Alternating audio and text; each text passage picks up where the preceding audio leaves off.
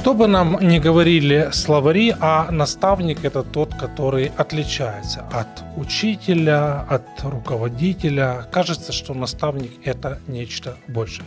Сегодня вместе с нашим гостем Глебом Котвийским, мужем, папой, наставником и семейным консультантом поговорим о том, важно ли родителю исполнять роль или функцию наставника для своих детей. На самом деле вопросов много. Глеб, спасибо, что согласился и нашел время. А, что для тебя вот наставничество и само понятие наставник? Ну, правильно, я думаю, начать с того, вообще этимология слова наставник. Это тот, кто наставляет на правильный путь. А, сама суть этого слова, она означает о том, что есть кто-то, кто помогает кому-то стать на правильный путь. Поэтому э, я считаю, наставничество оно, ну, достаточно сильно отличается от воспитания и родительства как такового. Угу. Это, это, ну, если говорить про идеальные условия, когда, например, есть родители, есть дети, то наставничество – это неотъемлемая часть родительства или это какой-то вот бонус, что-то дополнительное для того, чтобы улучшить качество передаваемых знаний?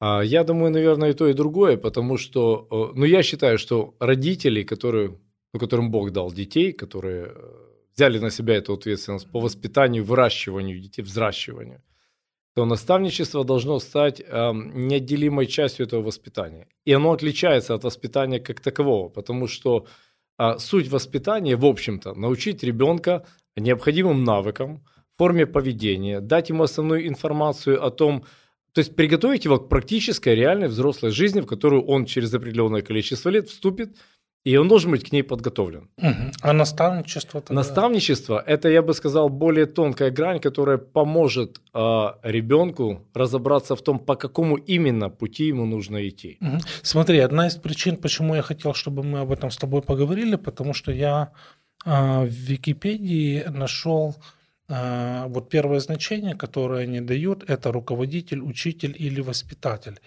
Ну, обычно вот руководитель как-то не особо вяжется с родительством, да, а мы как бы пытаемся все-таки утвердиться в том, что нам, родителям, необходимо, ну, раз уж, как ты сказал, Бог дал нам эту возможность быть таки, э, таковыми, чтобы мы все-таки были частью этого э, процесса.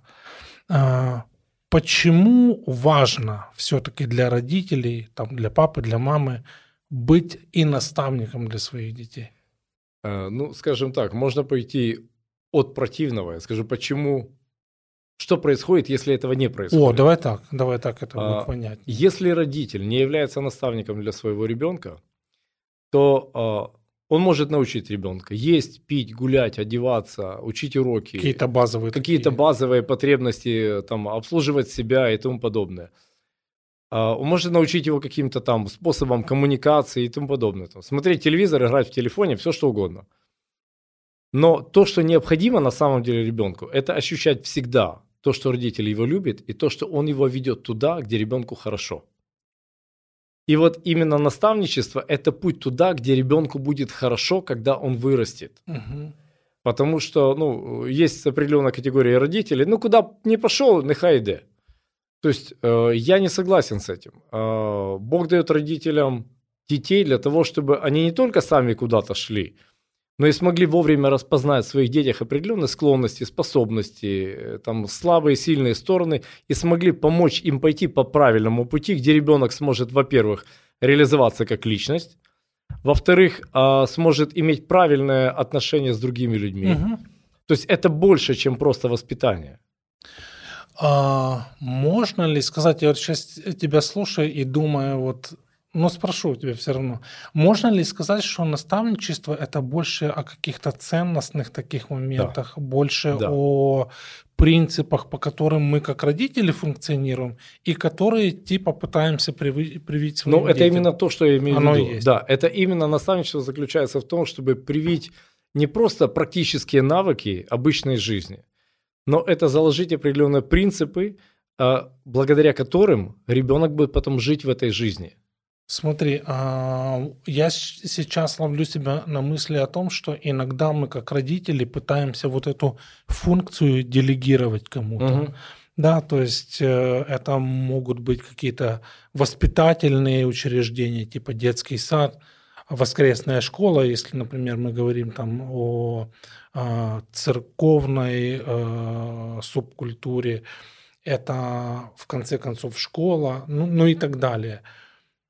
Можно ли говорить, что если родители не способны, не умеют, не, не понимают важности, но делегируют эту функцию кому-то другому, то типа все равно ребенок так или иначе получает наставление? Э, скажем так, теоретически делегировать можно. Но опять от противного. От противного. То есть теоретически делегировать можно. К примеру, там, допустим, наставничество отдано классному руководителю в школе.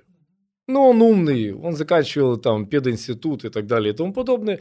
Он имеет опыт преподавания, он что-то знает в педагогике. Но я не очень умный, ну, поэтому как-то, ну, пускай он. Окей. Вопрос, чему он его научит?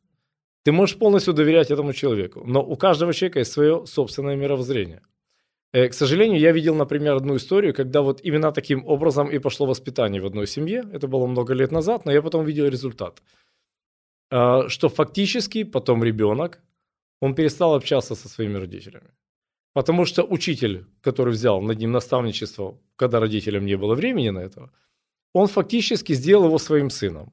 То есть был для него больше Он был для него гораздо большим авторитетом, чем его собственные родители. И потом даже был э, вопрос, когда родители пришли к этому учителю разбираться, а что такое? Он говорит, подождите, ну вы же ребенком не занимались-то. Кто-то же должен был на себя это взять. Я взял. И вопрос в том, что хотят в итоге получить родители.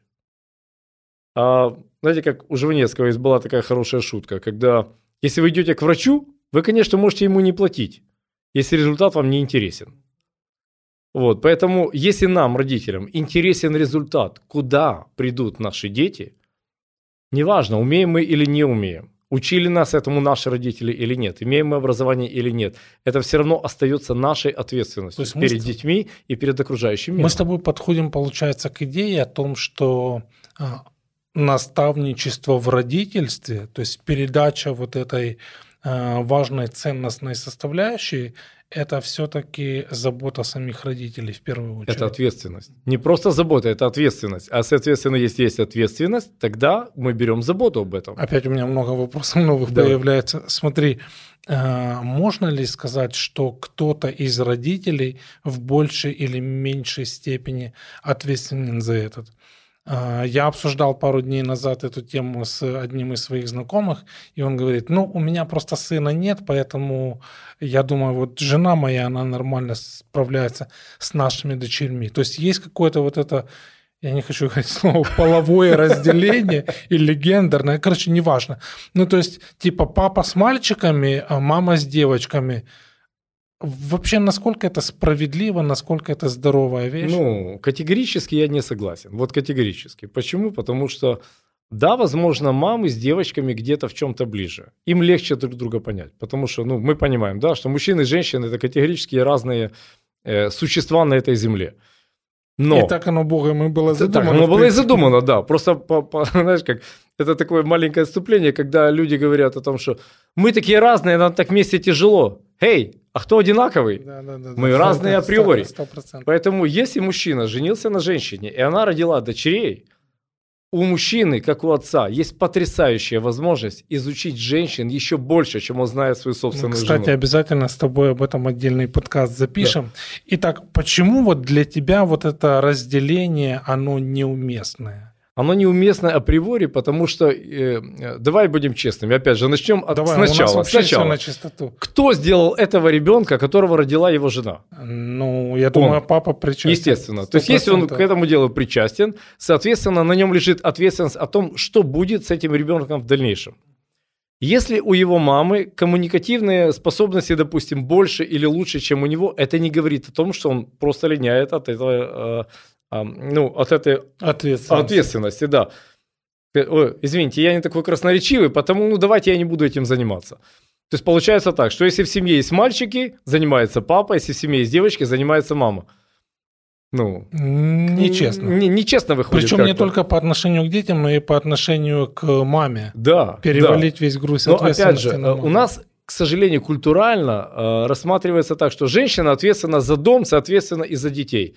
Я с этим категорически не согласен. Я тебя поддерживаю, но тут же есть, опять-таки, учитывая нашу культурную э, ситуацию, иногда, особенно мужчины, у нас такой мужской разговор получается, особенно мужчины говорят, ну вот э, мне никто ничего не передавал, и я же вырос нормальным человеком, вот даже семья у меня есть, вот даже дети, а почему бы вот и моим детям не подумать об этом? То есть вот этот момент отсутствия чего-то у меня как бы не обязывает меня к серьезным каким-то шагам в отношении моих детей. Вот ты как бы отреагировал на это? Ну, смотри, э, ситуация такая.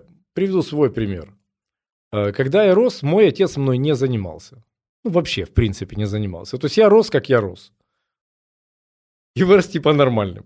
Ну, вот. типа да. Да, вот. Но вопрос только в том, что когда я вырос, мне настолько, во-первых, в процессе роста моего мне категорически не хватало внимания моего отца, потому что а, я хотел, как мальчик, хотел ну, помощи со стороны отца, какого-то ободрения, поддержки, чтобы он научил меня чему-то, вот мужскому, то, что он умел сам, например. Он почему-то считал, что я должен всему научиться сам, он только расскажет как. Вот, ну, как бы, рассказать я могу, главное же научиться. Вот, соответственно, у меня в этом плане ничего не вышло. Да, он не получал своего, свое время, то же самое своего отца, и, соответственно, ему нечего было передать мне. Но проблема в том, что мне-то какая разница? Я ребенок, который в этом нуждается. Любой ребенок, мальчик или девочка, нуждается в том, чтобы родители были с ним, и чтобы они его не просто воспитывали. Это можно, это нельзя. Здесь сядь ровно, здесь вытри руки. Не об этом речь.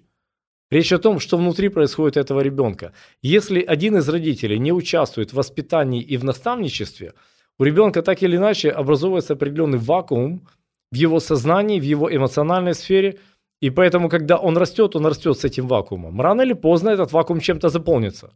И заполнится он как раз именно тем, часто – чего родители не хотят, чтобы попало туда. Ты знаешь, я вот только сейчас, наверное, вот в большей мере, чем даже в процессе подготовки к этому разговору, я понял все-таки вот эту грань, или даже не грань, но оттенок вот важности наставничества именно для родителей в отношении э, своих детей.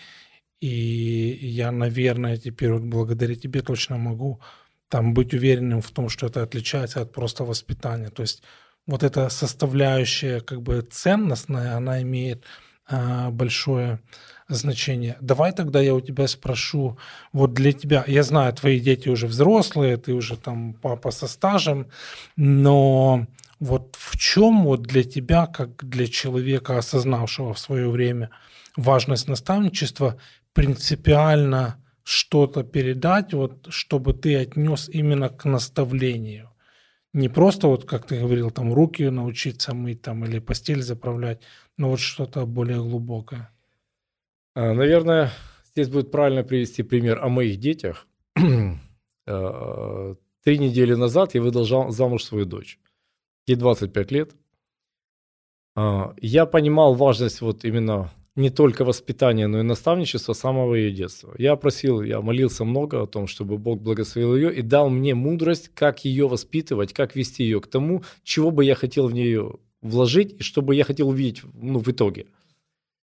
И хочу сказать, знаете, был такой очень интересный момент, когда, когда ей было 17 лет, она уехала а, учиться в другую страну сразу. Мы не планировали это, произошло очень спонтанно, за три месяца – она уехала учиться в Польшу в университет. Она была, ну, мне кажется, она была не готова на тот момент. Для нас самих это был, был реальный Я шок. Я думаю, ты даже сейчас думаешь, что она к чему-то не готова. Да, вот. И мне казалось, что она действительно не готова. Но она, мне кажется, была не готова скорее ситуационно, наверное, так. Угу. Вот. Но был интересный момент. Естественно, я как папа, э, любящий свою дочь, я все думал, ну как она там, как она устроится, какие люди будут рядом с ней, как она в том окружении. Там абсолютно светское окружение. Там, э, ну, э, как бы ближе не, некоторые такие моменты, которых я хотел бы ее вообще отдалить, ну, и отгородить. Вот. Но она уехала.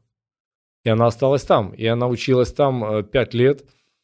И когда она в первый раз, там, через месяца три приехала, значит, домой, там, на праздники, вот, я говорю, Дося, слушай, ну, я, я правда, я так беспокоюсь. Мы первое время вообще каждый день с ней говорили, там, как то что, как то, как это. Мало того, когда она ехала туда, я поехал вместе с ней. Первую неделю я был вместе с ней там, э, ее поселили в общежитии, я снял э, рядом отель, и я был рядом для того, чтобы как бы разведать все вокруг и дать ей как бы правильные указания, как вообще по бытовухе решать вопросы. То есть ты так серьезно подошел? Я серьезно подошел. Ну, то есть я не хотел, чтобы моя дочка оказалась в ситуации, когда она вот станет и говорит, а что дальше? Куда дальше? И вот когда она вернулась. И вот когда она вернулась, я говорю, послушай, я действительно, я беспокоюсь. А как вот то, как это? Она говорит, папа, а вы с мамой настолько хорошо меня воспитали и подготовили, угу. что, поверь, я глупостей делать не буду. И для меня это было таким вот бальзамом на сердце. Я понял, что то, что было вложено в нее, оно дает тот результат, которого я ожидал. Даже если тебя физически Даже если меня нет. физически там нет. И меня там не было пять лет с ней. Вот, поэтому, и вот она вышла замуж, я знаю, что она выбрала достойного парня. Я, я знаю, как она готовилась к этому замужеству. Я знаю, что она очень серьезно относилась к своей чистоте, она очень серьезно относилась к взаимоотношениям. И я увидел, что э, когда-то несколько лет назад мне кто-то сказал, о, ты такой хороший отец, ты так занимаешься своими детьми. я тогда понял, что, ты знаешь, я просто ответил, ты знаешь, я буду считать себя хорошим отцом, когда я увижу, что мои взрослые дети пошли по правильному пути. Угу. То есть это даже не вопрос такого а, быстрого решения Нет, или... Это долгосрочная инвестиция, и она очень важна. Может быть, именно по этой причине большинству из нас, я имею в виду родителей, как бы тяжело осознать вот важность вот этого момента наставничества, потому что... Ты не видишь сразу результат. Да-да, мы больше ориентированы как бы на то, чтобы... Ну, где, где, где? Да-да-да, ну, вот, да. вот здесь и сейчас. А здесь, получается, как бы а, этого а, не хватает. Есть ли какие-то непременные атрибуты наставления? То есть вот как жизнь обычного родителя должна измениться а, после того, как он, например, вот услышал нас или увидел и сказал, окей, хорошо, что я теперь могу сделать? То есть это связано с тем, чтобы, я не знаю, подсовывать какие-то книжки, включать правильные YouTube-каналы или вот в чем это может проявляться? Потому что мы как бы описали концепцию, но, наверное, люди ищут каких-то практических инструментов. Практически самый главный инструмент – говорить э, слушать и слышать. Потому что самая большая проблема в семьях на сегодняшний день, в наш цифровой век особенно, родители не общаются с детьми. Я прихожу в ужас, когда я вижу, что дети сидят рядом с родителями, втыкают в телефон, и родители сами им дают этот телефон для того, чтобы их не отвлекали. Это, это ужасная вещь, потому что нет коммуникации. А как ты узнаешь, что чувствует твой ребенок, в каком состоянии он находится, о чем он думает, что его привлекает, если ты не будешь с ним говорить? Тема Поэтому общения, она у нас вообще такая красная нить. Э, это идет. самое важное. Нет общения, нет коммуникации. Нет коммуникации, нет воспитания. Нет воспитания, нет наставничества. Ничего нет. Угу. То есть, по сути, самое важное, что нужно, в общем-то, в воспитании и в наставничестве, это слушать. Не просто говорить. А, потому что наставничество это не, это не школа. Сегодня мы учим теорему Пифагора. Нет. Хотя некоторым родителям, наверное, это было бы гораздо проще. Это было бы проще. Сегодня мы проходим это, завтра проходим это, послезавтра проходим это. Иногда, не иногда, наверное, часто. Есть уроки, которые наши дети проходят множество раз, пока они его усвоят. Мы хотим, чтобы он был усвоен, да. Мы же не побежим дальше, пока он не сделает это. Но пока он это сделает, пройдет время. Должно быть пройти какое-то эмоциональное созревание, моральное созревание, э, созревание, не знаю, физическое в конце концов. То есть, э, опять же, разговоры на, на любые темы. В нашей семье э, мы говорили вообще на любые темы, просто на любые. То есть даже те, которые считаются табу, как секс, сексуальность и так далее, родительские отношения друг с другом в постели и так далее. Естественно, никто не вдавался в глубокие подробности, но это никогда не было секретом. Получается, что в лице папы или мамы наставников ребенок в идеале находит источник, вот, э, ну, если не на все, то на множество своих вопросов. Ну, скажем так, опять же, пример из моей жизни. Когда мне было 6 или 7 лет, у меня возник вопрос, откуда берутся дети? До 6 лет меня этот вопрос не интересовал. Из капусты. Этот вариант меня уже тоже не устраивал. И я тогда был на даче у своей бабушки. Значит, э, я пришел, говорю, бабуля, вопрос тебе. Говорит, ну, откуда дети берутся? Все. И бабушка пошла бить папу. Бабуля просто потухла сразу моментом. Она ушла, и она вообще не знала, что мне ответить. Говорит, приедет мама, она тебе расскажет. Мама приехала, значит, бабушка и шу-шу-шу, ты представляешь, вот, вот такой спрашивает, кошмар просто какой-то. Шесть лет, да? Шесть лет мне было, да.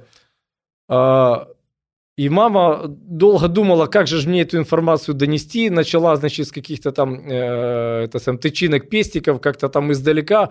Ну, в общем, у нее, честно говоря, немножко горбато это все получилось. Но у меня был вопрос не о том, как это происходит физически, а в принципе, откуда они берутся. И то, то, что пыталась мне объяснить мама, она вообще не ответила на мои вопросы. Мой вопрос был гораздо проще. То есть а взрослые пытаются вот как-то там углубиться в какие-то вещи. Детям не это нужно. На каждом этапе жизни, на каждый определенный вопрос существует свой ответ. Не нужно перескакивать э, возрастные какие-то категории. То есть есть вопрос, есть ответ. Откуда? Что ты имеешь в виду, сынок, когда ты спрашиваешь, откуда берутся дети?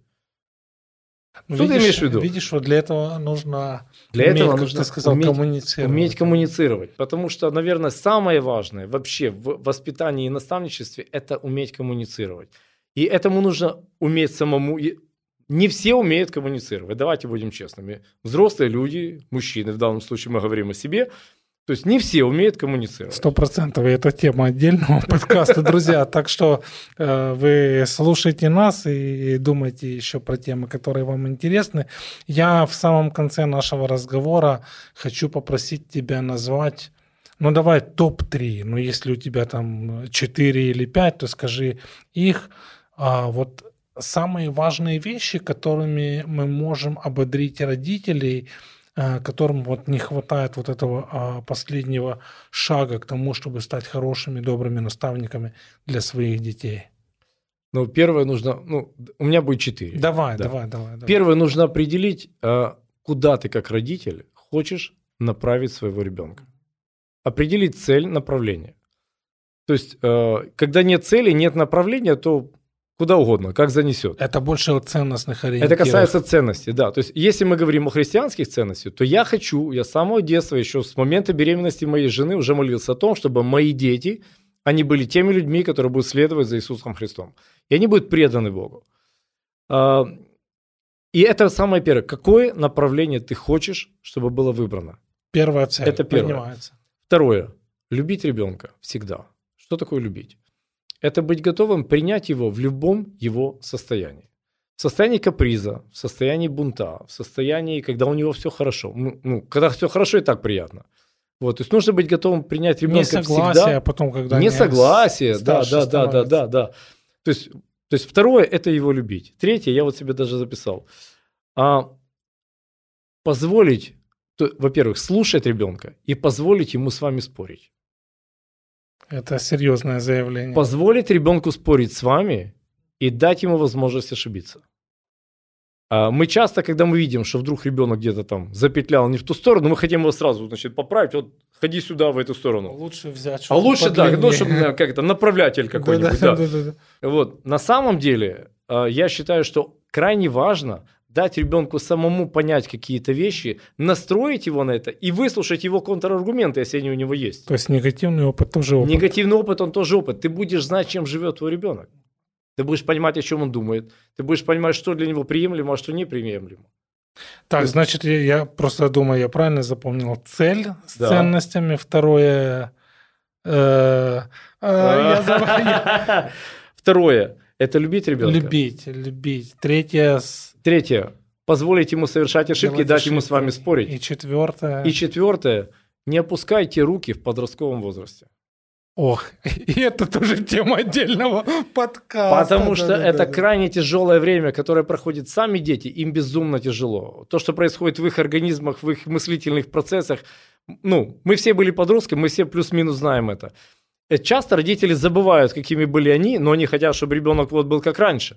Он уже таким не будет, он будет другим. И в это время иногда хочется сказать, да ну его, нехай росте, як росте.